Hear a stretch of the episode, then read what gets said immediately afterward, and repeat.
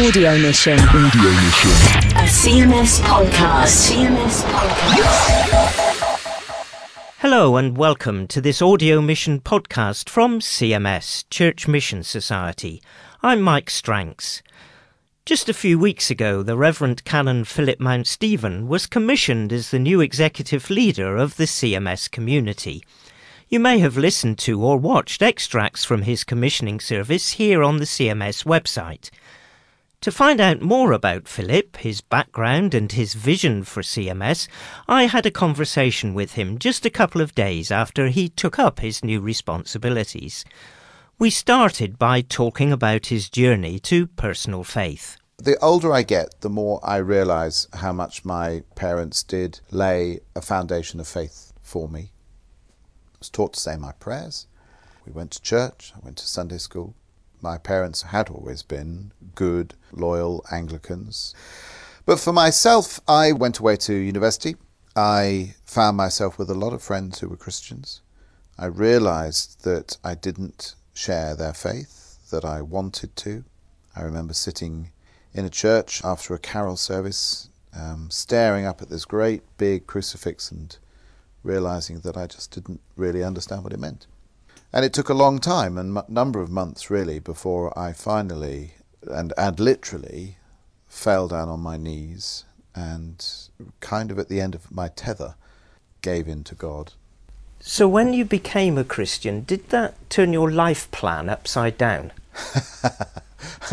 uh, uh, no, uh, because I didn't have one. Um, but I think a life plan kind of started to emerge. I often think that you know becoming a Christian, discovering the Christian faith was like putting a pair of glasses on, and it, it enabled me to begin to see the world. And having begun to see the world, then to think about how my life under God fitted into all of that. And it wasn't something that happened immediately. And I, I had a, um, a period of four years when I was a not very good school teacher. But the the idea of being engaged in full time mission and ministry, uh, I suppose, just floated to the top of the pile until it seemed the most natural thing to do. And when eventually I was ordained and serving as a curate, I, I, I remember thinking, this is what I'm supposed to be doing. This is what God's call on my, my life is. Round peg and round hole. Yeah, exactly. You've you've come here to CMS from Yep. St Michael's in Paris. I have indeed. As I understand it, St Michael's is not a typical parish church. Could you tell me a bit about St Michael's and, and what yeah, its sort gladly, of modus gladly, operandi is? Gladly. No, St Michael's is a remarkable church full of some remarkable, lovely people. And I suppose one of the things that's particularly special about it is the way is is, is its incredible diversity, cultural, linguistic diversity. Uh, the church worships in, in three languages. There's a there's a Tamil congregation and there's a French congregation as well as three English congregations. And of course, the English congregation is drawn from people all across the world. And also, of course, there are many people who go to the English services are not native English speakers. Many people who go to the French service are not native French speakers. So there's this incredibly rich, diverse tapestry of people that has given me a real flavour for and passion for and enthusiasm for cross cultural mission. And uh, really, I, I think in- in many ways it's just been a wonderful preparation for coming here to CMS. So how long were you there? I was there for coming up for six years. So were you thinking it was time to move on, that God might be calling you to something more?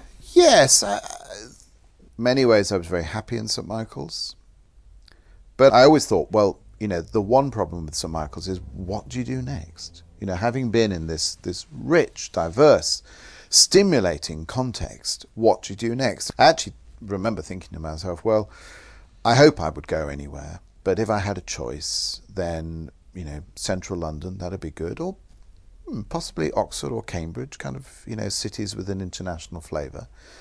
So you know, by the grace and the goodness of God, I find myself leading this wonderful, exciting organisation uh, that consists of people from gathered who are gathered from across the world, going to anywhere in the world in this great city of, of Oxford.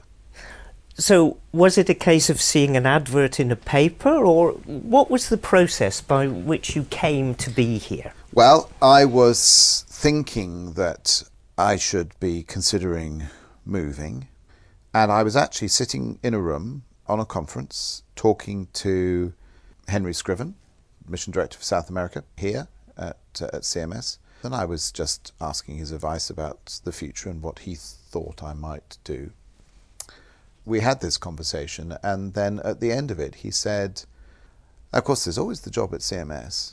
And I said something like, Yeah, right, you know, and, and dismissed it. And then over the next few days, I thought, Well, why did you do that? Isn't this the kind of thing that you've been looking for? I ought to say that uh, before I went to Paris, I worked for uh, CPAS, one of the other Anglican mission agencies, for uh, for a number of years, and I performed a number of different roles there. I was deputy general director, and I spent time as acting general director. So I, I wasn't without experience of uh, of senior management in a mission agency context, and then of course subsequent to that, I had this wonderful experience at St Michael's. So you know, you put those things together, and and and I found myself saying to myself, well, why why wouldn't you apply for a job? Like this at CMS, and and so I did. So it's another example of God's timing and God's fitting the person to the role and so on that we've already discussed. Well, I, I think so. Yes, I, I, I, I do think so. I can't say I saw a, you know handwriting on the wall, but it, it does seem to me to be almost as clear as that that this is this is just the right place for me to be. Um, and I think as well, when I look at at CMS's history and particularly the you know the the the, the very innovative years of, of Tim Dakin's leadership that it seems to me that I given my own skill set and my own kind of uh, experiences and, and, and, and gifting under God that I, I'm not called here to do what Tim did, but I'm called here to build on what Tim did. And I I do believe, under God, the Lord being my helper, that's what I can do. That's what I should be doing. That's you know that's the task ahead of me. Let me pick up on something you just said there. What do you feel then are your gifts and skills that you bring to this role? Mm. Mm. Well, I see myself as very much as a builder of community. I said, in fact, to the staff yesterday that I see myself, my three primary callings in life are to be a builder of Christian community shaped by and for the gospel of Jesus Christ. Uh, that I believe I'm called to preach and teach in the context of the Christian community.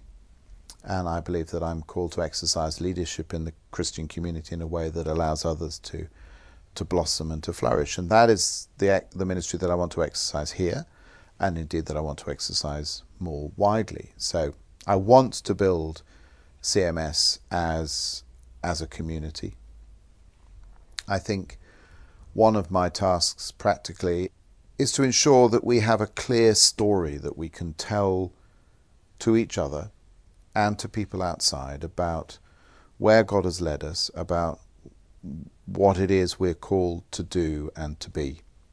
And I want CMS, therefore, to be a fruitful place for people to be, that we are we're fruitful in mission because we're deeply committed to one another, because we're deeply committed to Christ, and because we know what we're about. And I think that knowing what we're about is is perhaps one of my primary tasks. I think we do know what we're about, but I think we need to do some work on articulating that and clarifying that and communicating that.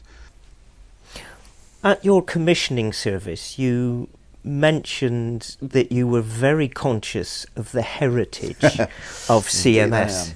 Yes, yes.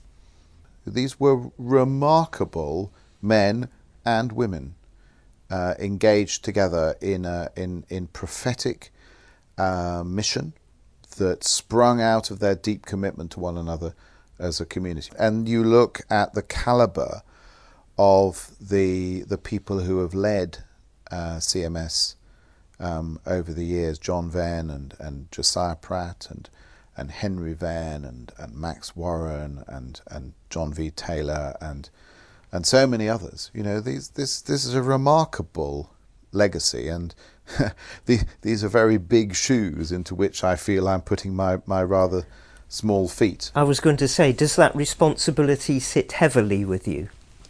I think it would sit heavily on me if I did not have a sense that this is God's place for me to be.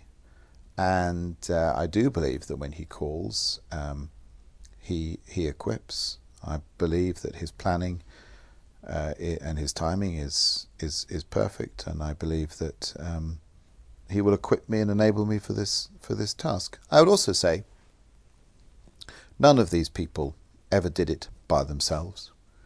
You know, they were always surrounded by by good people, and I have a very strong sense of being surrounded by good people. That was one of the wonderful things about my commissioning service. And and and I, I uh, when I say good people, I mean not just my colleagues here at CMS, but I am thinking about the wider members of, of CMS and and retired mission partners. I, I have been inundated with warm, loving, caring letters from such people. So you know, I don't do this alone, um, and I'm very, very grateful having having very good people around me. We've touched on your commissioning service, and I was struck by two things in particular there the emphasis on Jesus is Lord mm-hmm. and loving your neighbour. Yep. Would you like to expand on that a little bit? I, as I said at the service, Jesus is Lord is it's a rebellious statement in many ways because it's saying that Jesus is Lord and therefore Caesar is not Lord. And I think we do need to say that loud and clear in our in our culture in our in our society that uh, uh, that we have one Lord, the Lord Jesus, and to Him alone will we bow. But alongside that bold proclamation, we have to make sure that we are people of of love because we cannot be true to the Lord Jesus who is the, the, the living embodiment of the Father's love if we don't if we don't love ourselves. And there can be no fruitfulness in mission without that doesn't have um, love at its at its heart. And the history of CMS has been marked by many many people who have crossed all kinds of barriers because they've been motivated by that love. I wonder what your priorities are as you start this new role.